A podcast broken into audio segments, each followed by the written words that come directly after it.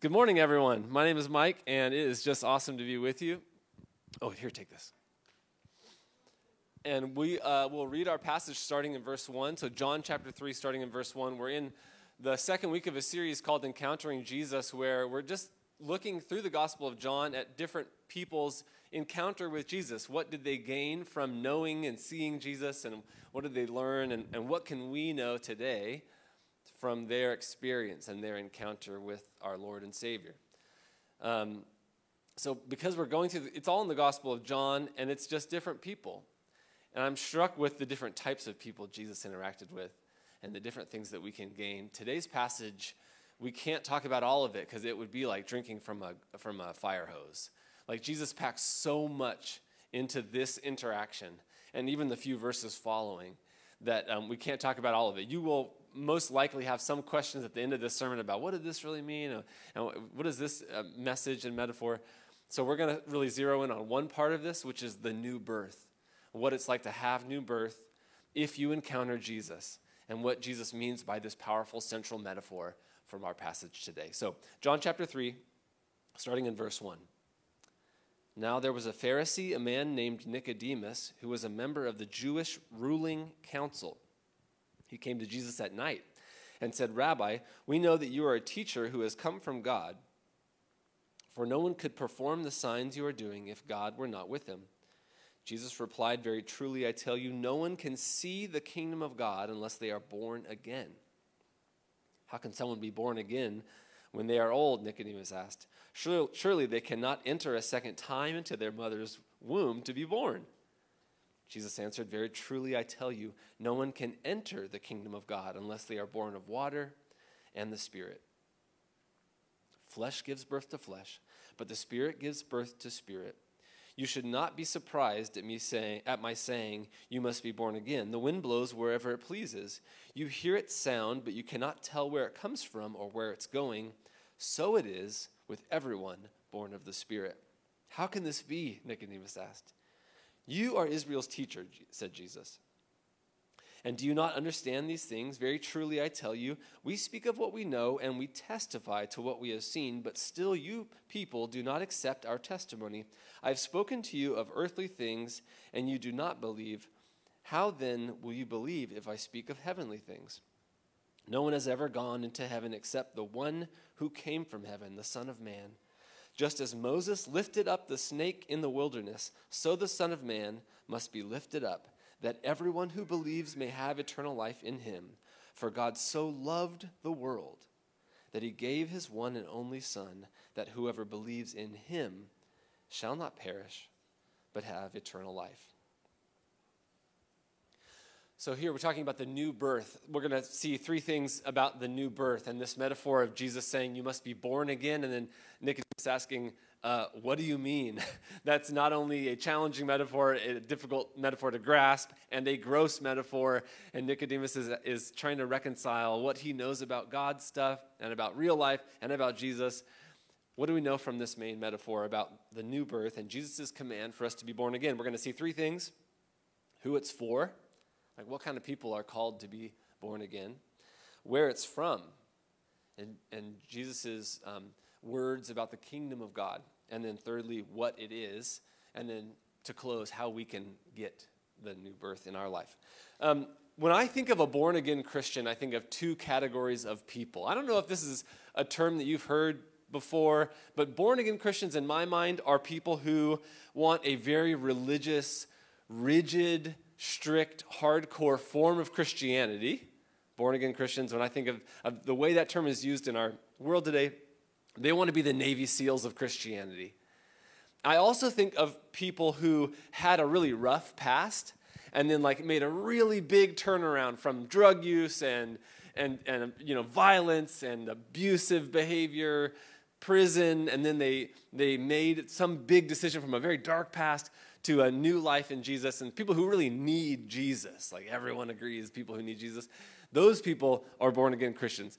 Super religious, dogmatic people, and then people who are really messed up and, and need that. And I think of two different people um, because I wasn't raised a Christian. And when I started going to church, I was a very skeptical, sort of in my late teenage years. And um, I was a new Christian just starting to go to youth group. And hang out with Christian people for the first time. And I remember meeting in some sports thing. I was playing some sort of sport, I guess it was soccer. And I met a Christian person who was a real dogmatic, hardcore, strict Christian kind of person. And he walked up to me uh, as just a random teenager and said, Are you born again? And I said, Well, I just started going to church, and I, um, and I, I said, I have recently accepted Jesus as my Lord and Savior. Is that what you mean by born again? And he says, Yeah, yeah, yeah. You okay? You're you're a Christian, but are you but are you born again? And what he meant to say was, Are you the really hardcore Navy SEALs type of Christian that's really Christian, aka born again? And I remember looking from behind this guy and seeing that like his six kids that he had behind him were all clearly wearing clothes that had been handmade at home and and I know that kind of crowd of people. Like it was in rural Central California where I lived at the time, and I'm going, this dude lives on a on a commune. You know what I mean? And he has this real particular brand of Christianity where they you make your clothes and you don't buy them from Walmart, and uh, and that's born again in the in the cultural mindset of our day. I also think of when I was a new Christian and I went to youth group, and one of the youth leaders at youth group in this small town, his name was Deek. and Deek was like can you say redneck? Is redneck okay? Re- he was a redneck, like literally and figuratively. And he was a born again Christian. He was a very evangelistic guy. If anyone came to youth group, like I was, new, punk, disrespectful kid, and he would say, Are you born again? Are you a Christian? What's your thing? And I remember somebody at some point invited me to a haunted house that was at a church. And if you're of a certain era, you know that there was like a time where people did haunted houses in Halloween at church, and then the thermostat got cranked up on the haunted house, and it wasn't a haunted house. It was a hell house.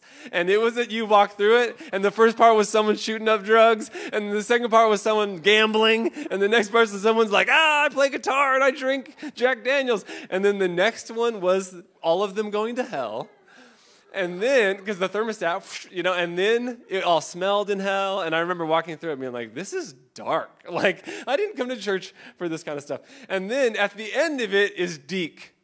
And deke's standing there going are you a christian? Yes. Okay next. Are you a christian? If you died today you know where would you go? And that's what i think of when i think of born again christian which is like a very particular kind of like my agenda is not for justice in the city. My agenda is not for a holistic plan for flourishing with every person who knows Jesus. My thing is, I want to make sure that you can answer that question if you died today, that you would know where you go, not back into the hell house, but into the kingdom. Of course, the last scene of the hell house, by the way, was this beautiful image of Jesus and, um, and you know, heaven. Well, it's easy to scoff at different tactics, and I was invited into this is how I know like God saves you, and it's not it's not just your uh, works. Is like God brought showed me His grace even in the midst of like kind of crazy early experiences from going to church and not having a background. This intro is taking way too long. What I'm trying to explain to you is there's like a born again ideology about what it looks like to be a Christian. And in the mindset of our culture, the concept of being a born again person is debased. And those kinds of people are trying to be hardcore about Jesus, but it's causing them to be pushy, not um, emotionally intelligent. And so our culture doesn't like those kinds of people. Or they're saying, if you had a background like Deke, and if I told you all the stories from Deke's background, it would be too long to count, but he had a history with all sorts of dark stuff and was saved out of it. And, and our culture just sees those people as those are people who are Christians. But if you're high functioning, if you're open minded, if you're a, a thoughtful person who's on the right side of history with most of your behavior and opinions, then you don't need Jesus. Or our culture would typically say, if you're a Christian and you're a thoughtful, good kind of Christian, then you have to be, therefore, a very moderate Christian. Like you're not too into Jesus that it would cause you to be bigoted. You're like an okay Christian. And yet, Jesus' interaction with Nicodemus in John 3 flies in the face of all of that stuff. And we really need to dig into what does it look like for us to be following the real Jesus as he reveals himself to this person in John chapter 3. The new birth, who it's for. If you look in verse 1 of our passage, you will see Nicodemus is not Deke. Nicodemus is not a weird individual. He is a part of the mainstream cultural institutions of the day, and he has a lot of other traits that I think you and I would love. Verse 1 Nicodemus was a Pharisee who was a member of the Jewish ruling council. What does that mean? He's educated, he's savvy, he's made his way into leadership. What else do we know about the person? Verse 2 He came to Jesus at night. That's actually easy to skip over, but, but Nicodemus is coming to ask questions of this person, Jesus. And then the beginning of the Gospels, we're always trying to figure out, like, who is this Jesus person and what did he come to do? And Nicodemus is trying to figure out those same things, and he goes at night. Going at night would, some commentators are saying maybe Nicodemus is just trying to rid himself of the shame associated with seeing Jesus. But other commentators that are sort of in the majority said the, the gospel writers trying to depict to us, the readers, that Nicodemus is going at the time where the ruling class would go to negotiate. That they would go at night to make a backroom deal, to say, Many of us have heard of you, Jesus. Us in the ruling class, the educated elite, the movers and shakers of our society, the open minded, the thoughtful, the intelligent, we have heard some things about you, and now I'd like to meet with you at night so we can make an arrangement. Make, a, make sure we have a thoughtful discussion with not a bunch of people around so we can understand who you are. So he's, he's trying to spend a kind of quality time where important people discuss things with Jesus. And then in verse 2, we can't pass up the fact that Nicodemus calls Jesus rabbi. So he's part of the Jewish ruling elite where that term doesn't get thrown around to everyone. And he bestows that kind of honor and open mindedness to this person. Well, that means that Nicodemus is he's a political person, he's an investigatory person, he's a relational person, but he's also a very open-minded and respectful person as well. I think you and I though we can think of Pharisees as a particular kind of person when you read through the Gospels, I think we would like Nicodemus as a skeptic who's investigating the claims of Jesus. What that means is Nicodemus doesn't fit into the mold of the way typical people say one must be born again because he's got his act together. He's open minded, he's thoughtful, and respectful. He's not an uptight bigot. he would be happy to buy his clothes at Walmart, I guess is what I'm trying to say. Like he's a part of the mainstream in our society. And yet Jesus says, You must be born again. Um, on the topic of Christians not fitting into the stereotypes of our time, I'm reminded of Rebecca McLaughlin, who is, uh, she wrote a book called Confronting Christianity, and I really like Rebecca McLaughlin. If you have questions about your faith, um, she wrote a book that, that book, every t- uh, title of the chapters is just a very serious, skeptical question that people ask about Christianity, about homosexuality and gender and slavery and science. But she, um, pardon me, she was the, um, she was the vice president or a vice president in the Veritas Forum. She went to Cambridge. She's a British person and a very posh, elegant, intellectual kind of person. And, side note, uh, my son, who's two years old, was playing with one of her books, and I took a picture and tagged her on Instagram, and then she commented. And I was like, yeah, that was cool. Thank you, Rebecca McLaughlin.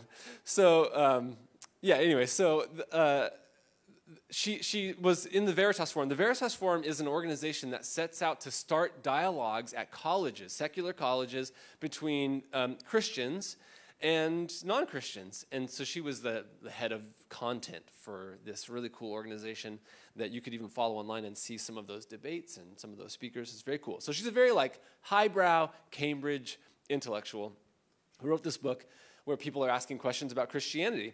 And on the chapter, my favorite chapter in the book is the one about science because she worked with all these scientists um, in colleges.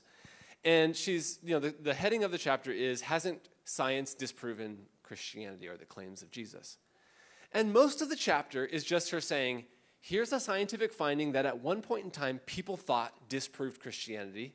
And here's a Christian scientist who's also at the most elite levels of education who has said, here's our findings and how the Christian worldview fits into your skepticism.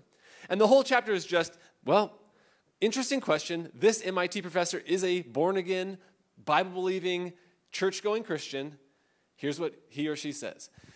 Here's an Oxford person. Here's a Harvard person. And it's just a whole chapter of those elite people, respected in all areas of academia, saying, I love Jesus.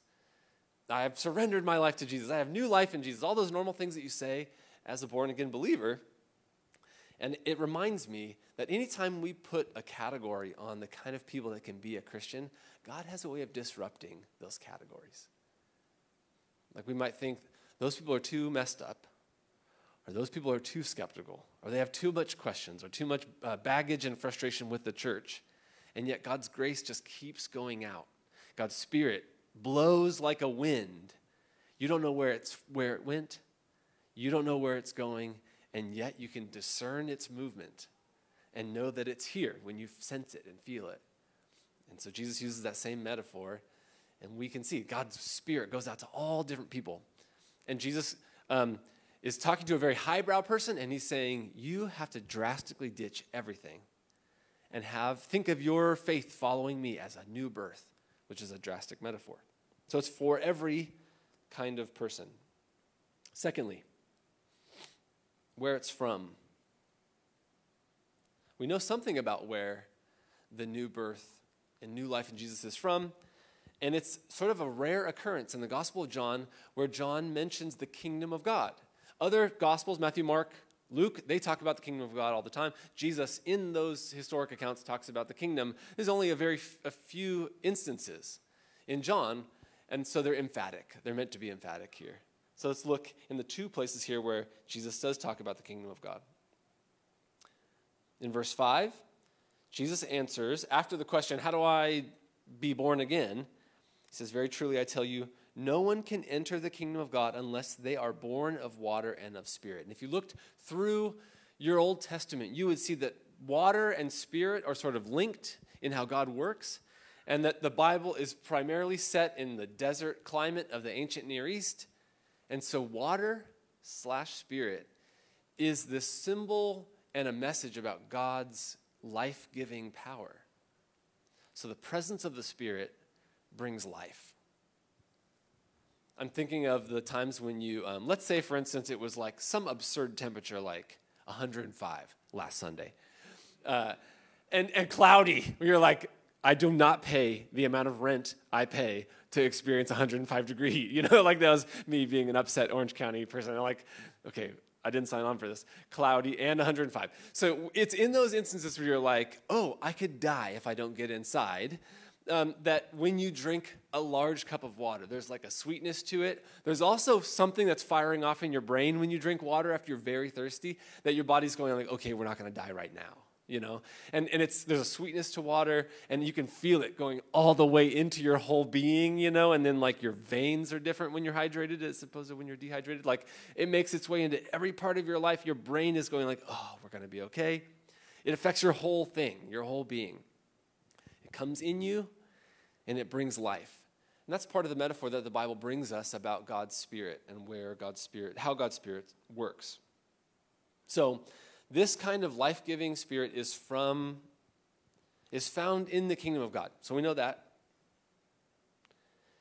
And let's just pause and do some sort of application here. What that means is being born again also doesn't mean just turning another leaf or starting to make some better choices. I think some of us think of becoming a Christian as I wasn't making good choices, and now I'm just going to start on a process of trying to be better. But that betrays the drastic nature of the metaphor of being born again and new life. That primarily, knowing Jesus and being saved in Jesus and being a Christian as opposed to a non Christian is not just a matter of degree. I made bad choices and 1% good choices. I'm going to try and get that up to 5% or 20%. It's not just a matter of degree or scale, it's a matter of nature. It's a, you, you become a, a totally different person when you're born again and the Spirit is in you and that life is brought to you. So it's not just a matter of becoming a Christian and turning a new leaf. Um, or some of, some of us think of Christianity in moral terms, and so we think, oh, I need to make better choices, and that's what it means to be a Christian. Some of us also think of it in terms of just spiritual peace and a spiritual feeling. Like some of us come to Jesus and we, we need some existential spiritual help from God. And we're saying, I'm miserable. I don't feel like I have meaning. I don't have satisfaction in life. And I hope that I can get some of that. And so one person is saying, I want to make my percentage of good behavior increase. Another person is saying, I want to just be happier and increase in that nature. And maybe I can get that from 5% to 20%, just be sort of a, a happier person. And whereas God meets us in both of those places and draws us to Himself, He does not bring us into the kingdom because of those incremental improvements, either in how we feel or how we act. Because that betrays the message of being born again. Because that message would say, try better. If you try better, to the extent that you perform better, then God's peace will be inside of you. Or to the extent that you're really an open person and you really like sing passionately or pray passionately or act like a really devoted Christian, then you'll start to feel some peace in your life. Like those are just matters of degree. But Jesus is saying, you need to think of encountering me as a complete like death and rebirth, a resurrection, you might say, a total um, abandonment of the old life. And so, to paraphrase some of this, I guess I would say if Jesus were meeting us in this place, he would say, You need so much more than just a little bit of a better feeling. You need all of me. You need to die to your old self. You need to be raised. You need to be reborn. You need so much more than just feeling happier in a higher percentage of your life. And to this kind of person, more of the moral person, he would say, Your sin goes so much deeper. Even the stuff that you call sin in your own life has like t- sin underneath it. And so you think you're trying to get from 5 to 20%, and you're just like zero times 100 is still zero. you know, like you're just, you're lower than you think. Both of those people need to just abandon their project of self salvation and be born again. So, what it is, it's it's from this life giving, spirit indwelling kingdom. But there's also this really interesting thing about the Greek word palingenesia and how the original hearers would have, would have understood the words that Jesus is saying here. Because there's a Greek audience and there's a Jewish audience to these words from Jesus. And Jesus is saying, You've got to be reborn. And the concept of rebirth was known to Jewish people to be yes, there will be a resurrection at the end of time. So they had an idea that, that God would fix the world in the future. They understood some of that. We, we Jesus affirms that. But they didn't think of it in, in, in terms of God doing a work in you today. This is a future resurrection. And then the Greek Stoic understanding of rebirth uh, and, and how they use palingenesis is it's not Buddhist, but it's Stoic, and it says that your life, the world, and even society sort of has this cycle where it's reborn, it's good for a while, it dies, and it needs to get redone. And so their view, the Stoic view of society and the future of humanity, is that all of it gets born, succeeds for a while, gets destroyed, and then we'll start again. And, and you might know this from um, if, if you ever studied this stuff in college, but the Stoic idea is the destruction of the world, death, and rebirth is something that you're supposed to sort of remove yourself from and not be so upset about. So their belief in the cyclicality of rebirth was don't attach yourself so much to death, don't get so excited about the good stuff. All of it's just going to happen over and over again. But neither of those are a Christian perspective. Um, the rebirth in the Stoic view is a little bit like the uh, show Battlestar Galactica. Battlestar Galactica is the coolest sci fi TV show ever created. Um, it takes 10 years of your life to watch all the episodes because it's like, God help us, it's like they're all an hour long. There's like 50 seasons, and there's three movies. And um, there was even a sketch on that show, uh, Portlandia, where someone like sat down to watch the first episode and they went, This is so good. And then all of a sudden, like they had like a beard that's down to here, whatever happened in the sketch. That's what happens on the show because it's a really good show. And, and it's long and it's all about the future. It's a futuristic sci fi TV show where robots become autonomous and then they take over the whole universe, and then the real people are trying to fight the robots. here's what I bring submit to you. And spoilers ahead. At the very end of this show, where you're going like, I don't even remember what happened. I just need to finish it so I can say I watched all of it. In the very end of the episodes of the whole series in Battlestar Galactica, you find out that all the ships and all these different places in the universe have just been destroyed, and there's just a small contingent of human beings that crash land onto this planet with water and plants and animals and other primitive people. And then they have no evidence of their past life. And then you find out that the entire show was not the future, but was in fact the past. And that all the people who crash landed on Earth now evolve and whatever into the, the world that we have today. We are living Battlestar Galactica. That's the point, spoiler, uh, uh, on the whole show. You don't have to watch it now. I just saved you 10 years of your life. So, the Stoic view of life was all of it just happens, and there's no point in saying your life has particular meaning that you, your dreams of a, a life that would matter and a, a, significance of being known and seen and heard and loved and having your, your, um, your, your personality, your identity be something that's like eternally significant, that's not a concept that the Stoics believed. And so Jesus has two, two ways that Jesus uses in the New Testament the word palingenesia, and they're drastically different than the thoughts from the time. Matthew 19, Jesus says, refers to his future final palingenesia. He says in Matthew 19, Truly I tell you, at the palingenesia, the renewal of all things, when the Son of Man sits on his glorious throne, you who have followed me will also sit on the throne.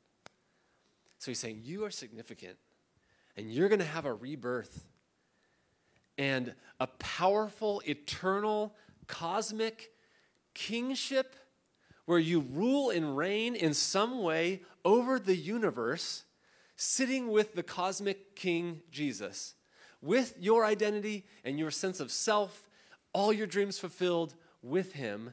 That's the future of the people of God. So his view of palingenesia is you're with me, and because I reign, we reign, and we'll be together.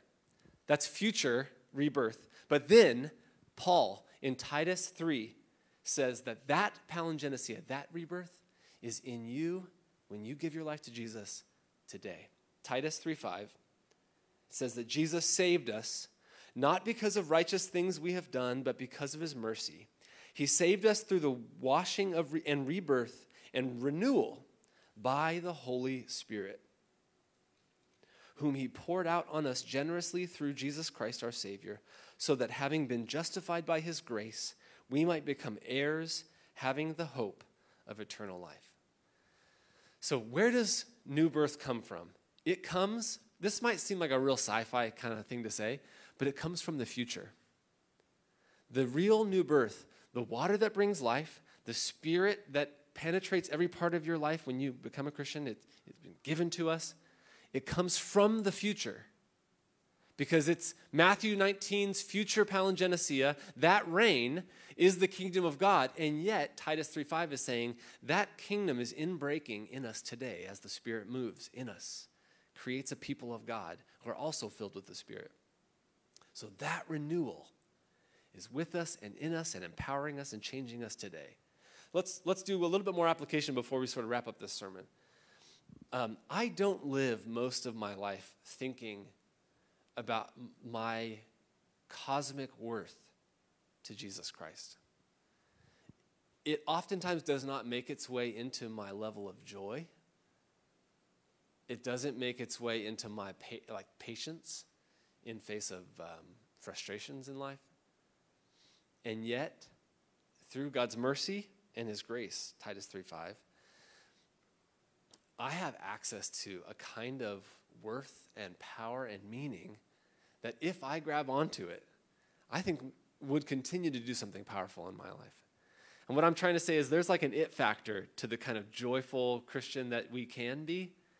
And it's not just being better, it's further holding on to this thing that is already true of us who have been shown God's grace and mercy. This, this future reign this future kingdom that is already in breaking through the Spirit in our lives today. So, where's the new birth from? It's from the future, but it's in breaking in our lives today. That's how it works.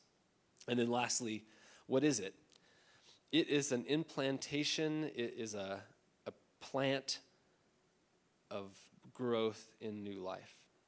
But it also causes us to have a kind of new sight. Because if you look in our passage, you see in verse 3, Jesus says, No one can see the kingdom of God. So in verse 5, he's talking about entering the kingdom of God. And now, verse 3, it says, No one can see the kingdom of God unless they are born again. What I'm trying to explain here, um, and I don't know if I'm doing it succinctly, is that there's a way for us to know about the kingdom of God, know about Jesus, but you'll know that it's really like believed in your heart when it affects the way that you see things. Like when it becomes a lens through which you see your life and a lens through which you see the trials of your life and the relationships of your life and everything. And there, so I think the testimony of a lot of different people, especially those who were raised in the church, and maybe maybe your first interaction with Christianity wasn't weird youth group stuff, but was like your family is a Christian, and then you always went to church and you know some stuff. Like those types of people who are raised Christian, they know a lot of stuff about Jesus, but the testimony of every real person who's given their life to Jesus and is following him, eh, who was raised in the church, sounds something like this I knew the stuff, but then I could see what Jesus did for me. Then, then, then, I could see who God really was. There's a moment where the Spirit indwells. There's a moment where you come to real faith, you come to real repentance, and it's not just about knowledge, but the gospel becomes real to you. And that's the testimony of a lot of different people who are Christian, but knew a lot of stuff about God. I remember being at a church that had a lot of really old people. I worked at First Baptist Church in Bakersfield. And a lot of the new uh, people that were coming to faith and baptized were like these older folks who had a very religious kind of background, but then came to faith and said, oh, I knew it, but I didn't, I didn't see it. Or they would say, I went to church all the time. I heard, I knew all kinds of stuff. I even was forced to memorize the Bible in different stages of life. But then I could see what he did for me. Then I could see my need for a Savior who would atone for my sins and make me right with God. There's a seeing that enters us into the kingdom of God, or, or you'll know you're in the kingdom of God when you start to see through that lens. As an example, there's also sort of a parallel of this. I'm sorry, there's an antithesis, there's an opposite of this, which is whenever you meet someone who says, I was raised Christian, people who are, whenever they say I was raised in the church,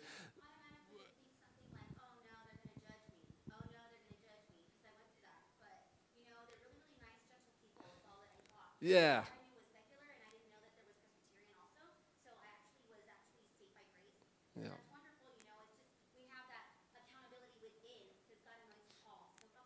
Yeah, thank you. Appreciate it. So the, the, the nature of being born again is that it makes its way into like every part of your experience, and that's why Jesus can use drastic metaphors like being born again. He's trying to get at this idea that it's not just one of degree; it's one how you see everything now in your life through this thing that has been done for you in Jesus Christ. That's how we can see the kingdom of God and therefore need to see through the kingdom of God to be born again. Oh, what I was saying was um, when you meet someone who says, I was raised Christian, but the, they say it with a certain tone, and what they mean is they're, they're not Christians anymore. And the, bi- the biography of a person who was raised Christian but is not a Christian anymore at some point realizes like someone tells them, oh, you can't just be religious. It's important that you live for something else. Like I'm thinking of when you're young, the message to a young person who's religious is if you're a really good person, then you do good, godly stuff. But then you get a little bit older, and that kind of person is told, no, no, no, it's not about being a good religious person. It's about who you love. Like the normal thing that goes on in your teenage years is it's not about being good, religious, and godly you need to be your own person and start to define yourself on who pays attention to you, loves you. You know, you turn 15 years old and you're like, I have curves now, you know, or like I have muscles now, I have little biceps now, and like I can attract someone to love me. And at some point, the message comes to you that you're not who you, you shouldn't judge yourself based on obeying your parents. You should judge your worth based on who pays attention to you. That's a very normal teenage thing. And then you get a little bit older, and someone tells you, no, it's not just about needing someone else to love you. You need to be your own person in your young adult years and succeed and make your place in the world and succeed at college so that you can have a career and do something significant and meaningful. And that's how you should frame your life. That's how you should think of yourself as worthy. It's not about who loves you, it's about what dent you make in the world while you're here. And I've lived in a few different places where a lot of successful people live. Orange County's like that. Um, I lived on the Central Coast where a lot of the people who made their money in North Orange County and they were like, I'm out, I succeeded. And they moved to Santa Barbara, where I used to live.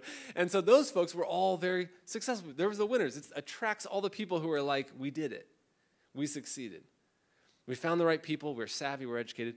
And, and their thing, though, as they get older, having seen a lot of those people get old with their money and their success, living on the same hill as Oprah and Ellen and whatever other people live in sort of the upscale areas on that part of the state, a lot of them are plagued with the fact that at some point, other successful people look at them and say, Nah, it's not about how successful you are. That's stupid. It's about giving back. It's about being a, a, a generous person. It's about creating a foundation that has your name on it and a building at a college.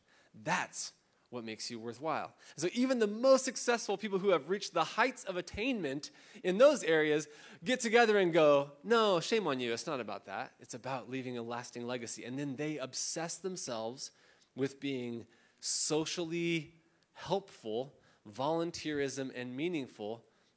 But the thing that I've noticed about that is I love all of those things. I love being loved. I love trying to be successful. I love giving back the effort to save yourself and to bring yourself meaning from all those things is actually a, a, fruitless affair. Because some of those people who have given them, their things away to their last day still end up saying, I have an emptiness in me. I, I'm not fulfilled like I thought I was, or like I thought I would be. And so the new birth has to come to us so that we, and again, I'm mixing metaphors, but so is Jesus. We need the life, we need the water life we need that water to come into our body, to fill every part of us like the Spirit does. We need a new kingdom to live in where we have significance and meaning.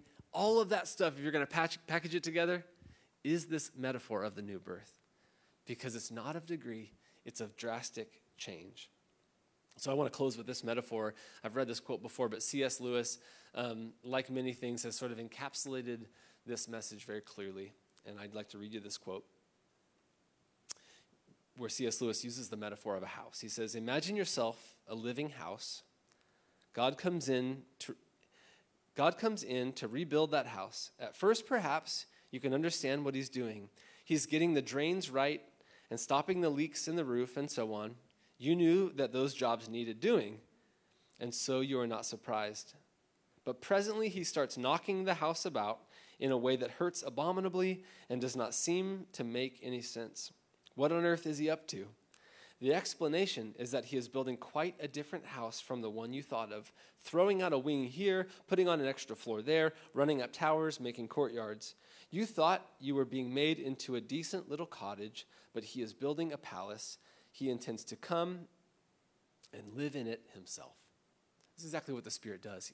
God lives in us until the time when we reign with him in his kingdom completely, where we have his presence in full. We think of ourselves as needing a spiritual bump, needing moral help, and Jesus is saying, You need to think of yourself as being born again to a completely new person. But the good news of God is that knowing Him, having life in Him, means that that's exactly what He does. Because new birth is not something that you do. I was present, I have two kids. I was present at both births. And you know what I mean real present. Physically, you're hurting my hand, you know, flop, sweat. This is a crazy thing, especially the first kid where you're going like, I'm doing all this for the first time. This is nuts. You know how crazy it is for those of you who have done it. And in each instance, my daughter Romy, my son Soren, they weren't particularly happy when they came out. It's a painful affair. And they looked hurt, and, and um, they weren't particularly enjoying themselves. And that's like the nature of new birth. It's, it's a drastic thing. You didn't expect it. It's not you in control, and yet what comes of it is new birth. So think of your Christian life as that. And pray your prayers through that lens of saying, Jesus, I cannot attain your acceptance. I cannot become the person that you want to be. I just need you to fill me with your spirit and God change me. Or I'm I'm using this person and this person, the, the not moral person, but the person who's just in need of help, saying, God, my sadness probably goes 10 layers deeper than I'm willing to admit. I need you to make me a totally different person. God, will you reshape my emotions? Will you reshape my motivations? Will you reshape the way I do conflict and the way I think of my very self? Rebirth me through your spirit so I can be a totally new person. The other thing that happens with birth is that the pain is taken on someone else. Like in the ancient world, this is a particularly apt metaphor because in the ancient world and in the non modern world, um, moms bring new life into the world at the risk of their own life. So it's certainly through their pain, but a number of, a percentage of moms are basically saying, I'm going to have a child because I want you to have life so much. I want you to be brought into the world. I want you to have a new existence, even if it means I die. That's a very real sentiment for moms in the ancient world. And how much more true is that of Christ? That not at the risk of his life, but at the cost of his life, he's saying, I know exactly what it's going to take for me to go to the cross to die. I know exactly what it's going to take for you to be born again. And I'm willing to do it. That's how it makes total sense when Jesus in John 16 says this Very truly, I tell you, you will weep and mourn while the world rejoices. You will grieve, but your grief will turn to joy. A woman giving birth to a child has pain because of her time, that her time has come. But when her baby is born, she forgets the anguish because her joy that a child is born, because of her joy that a child is born into the world. So with you, now is your time of grief, but I will see you again, and you will rejoice, and no one will take your joy away. Jesus is saying, a mother has joy at the end of the whole process because of the new life that is born. And Jesus is saying that's exactly what's true of me. You know, he's saying, I'm going to the cross because of a joy of having you and your new life. And that is our motivation to, to be able to pray big prayers and say, God, you need, I need you desperately. It's not 5% me and 95% you. You're 100% saving me, and I 100% need you to give me new life through the pain and death of your son. So, my encouragement to you is to be like Nicodemus, to be a, drastically changed person. The end of, Nicod- uh, of the gospel in John 19, we see that Nicodemus is present later in the gospel, asking for the body of Jesus and looking to uh, prepare his body for burial.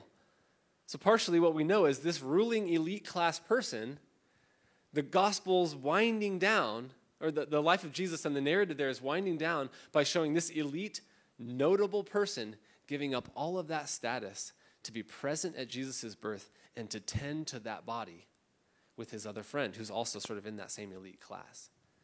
So we don't know everything about what happened to Nicodemus after this incident in John 3, but we know that he's present later saying, in a sense, I'll give up all of that to be with Jesus. And we have to do that same thing if we want to respond to the call to be born again. Let's pray.